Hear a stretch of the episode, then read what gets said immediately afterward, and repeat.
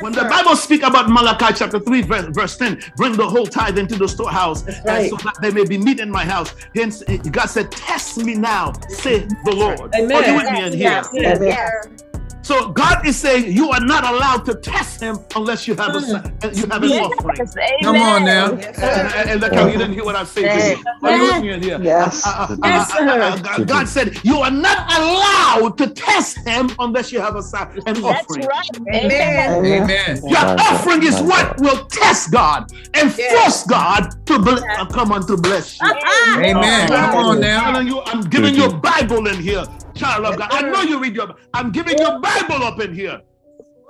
He said, "Test me now." In other words, it's not how much you pray, how much you fast. Are you with me in here? He said, "Test me now, la brusca." That's right. Yes, yes. With your offering. Amen. Right.